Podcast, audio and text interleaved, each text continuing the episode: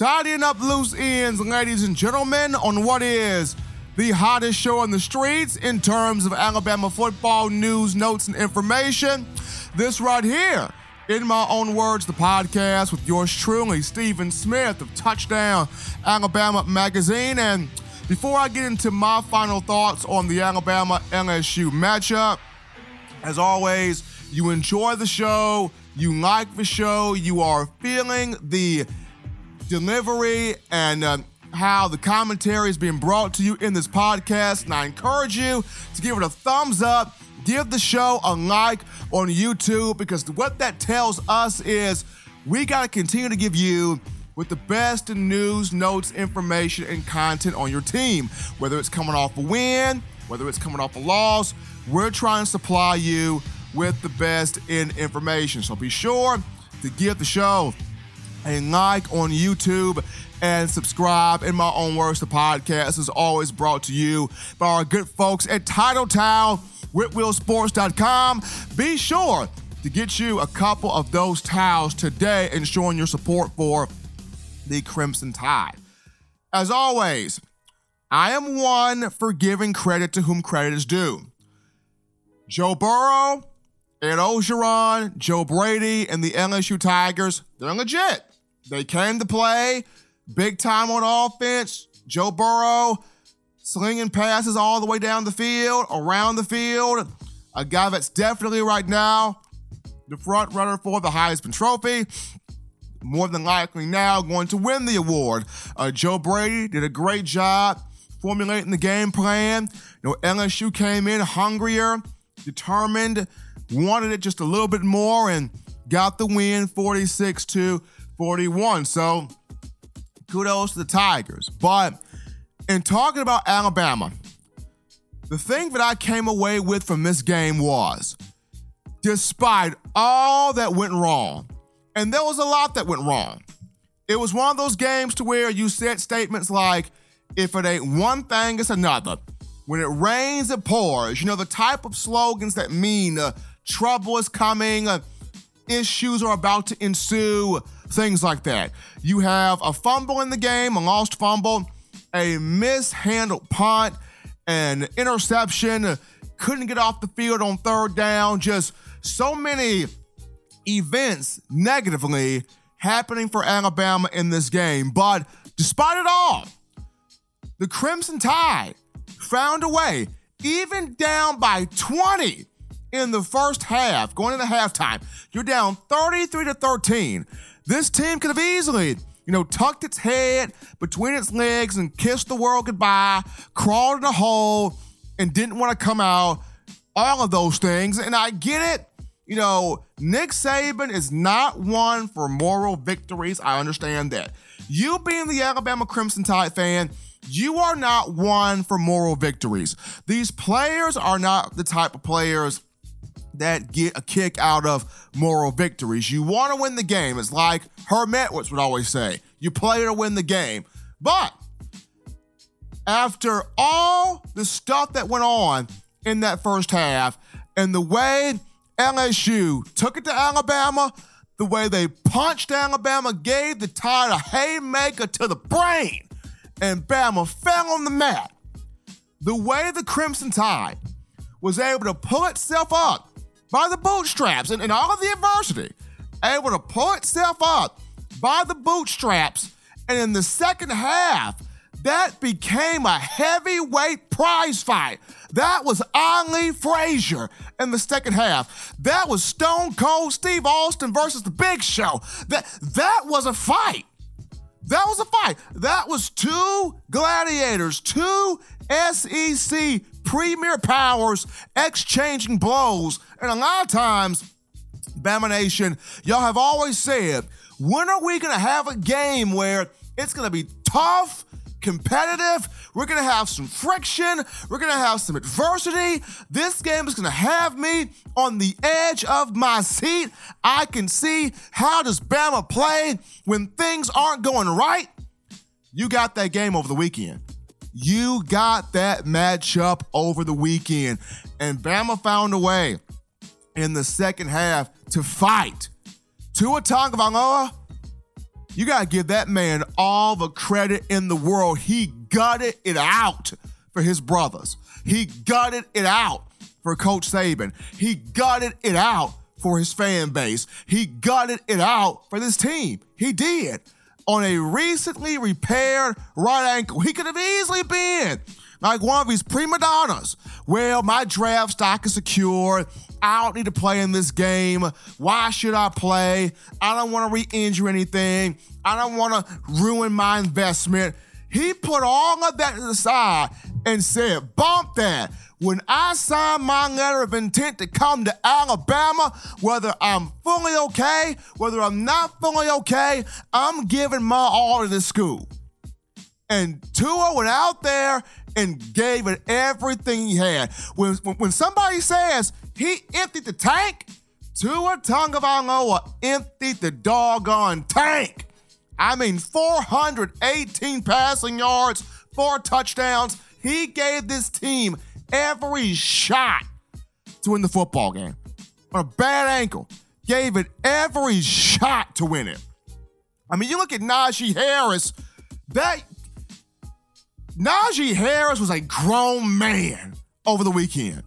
He was a grown, for the first time in his career, he looked like he wanted it more than anybody else. He's always been kind of a finesse guy, you know, catch the ball out the backfield, hurdling, spin moving, stiff arm, and things of that nature. But you always wondered could he ever have a game where he is physical, tough, gritty, fighting for everything, taking it to the opposition?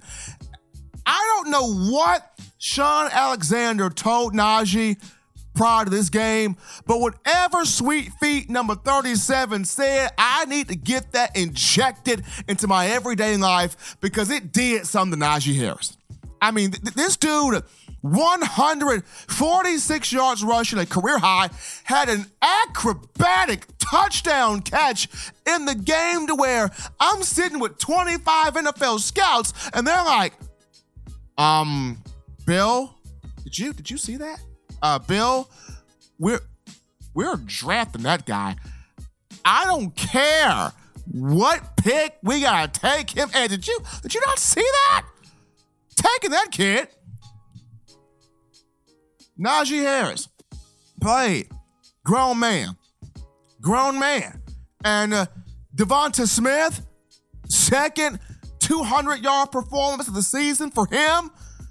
He emptied the tank. As always, love Jerry Jeudy, love Henry Ruggs, love Jaylen Waddle, but it always seems like when Bama's in a tight, when Bama's in a bind, when Bama's got to have something to at least give it a chance, that ball always finds its way to number six. And Smitty, more times than not, makes a play on the ball. He emptied the tank. Defensively, you can name some players. Anfernee Jennings gave it his, gave it his all. Xavier McKinney gave it his all. I don't know why Bama does not play more of Christian Barmore. I mean, when he was out there, a couple of those third downs, but Alabama got stops on, he affected the quarterback. He got after Joe Burrow and forced incompletions. When Christian Barmore's out there, it's like A'Shawn Robinson. It's like Jarran Reed. It's like Dalvin Tomlinson. It's like players in years past on that defensive front that had that sense of urgency. And Barmore's got that. And I don't know for the life of me why he is not being used more at, on the field. That's a guy that needs the playing time because he knows how important the moment is. Another guy right there that when he was out there, he gave it everything that he had.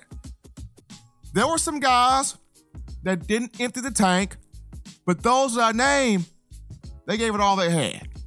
And uh, for that game to be as crazy as it was, and it was, and all the things that did not go in the favor of Alabama, and for the Crimson Tide to only fall by five in that matchup. That second half prize fight saved the college football playoff for the Crimson Tide. Because think of it this way Alabama would have just crawled in a hole and died being down by 20. There's no way it gets in. There's no way it gets in. With the prize fight, with the battle it gave, now there's still a couple of scenarios that need to go in place, and I'll get to those to start the new edition of shows. But that game, second half, that fight showed by this team in the face of adversity, this is something that Alabama can build on. There's still some things that need to be worked on, still some things that need to be cleaned up. Definitely got to get back to fundamental tackling. Did not see a lot of intentions wrapping up to make the tackle. So a lot of let's try to pop the ball out and force a turnover. Got to make the basic fundamental play. Just make the right play. Something that Nick Saban always harps on, talks about. Try to do too much and instead of just doing the sound play and you know LSU took advantage of that. Though there are some things that got to be cleaned up, but for what it's worth, Crimson Tide battled through adversity and the first real piece of friction but it got all year. So I'm proud of the fight this team showed. It was not the outlook or the um, the result that people may have wanted, but at the end of the day, this team showed we're not going down without swinging. And the ones that emptied the tank and they know who they are, you got to be proud of those guys. Well, folks, that's to do it here for this week's edition of shows. In my own words, the podcast. Yours truly, Stephen M. Smith. As always, you download the Touchdown Alabama Magazine app. You can get that from the iPhone App Store if you're rocking Team Apple. Google Play Store if you got the Android phone.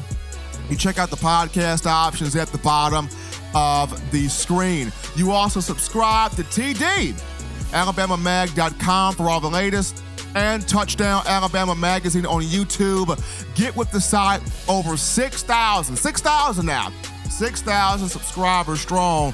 Thanks to you, the fans. As always, if you got questions, thoughts, concerns, about your team, the Alabama Crimson Tide, drop me a line. The number 205 259 6847. Once again, that number 205 259 6847. The best call, the best voicemail to me. Still in line for that prize. Free shake, courtesy of our friends at Milo's Hamburgers in Tuscaloosa. So be sure to take advantage of that number. But when we get back to start next week's edition of shows, we will talk college football playoff. Where are the scenarios for Alabama to get back in? And where does Alabama go to from here, offensively and defensively, following the loss to the LSU Tigers? As always, folks, until next time, I'm your man, Stephen M. Smith, and this has been, in my own words,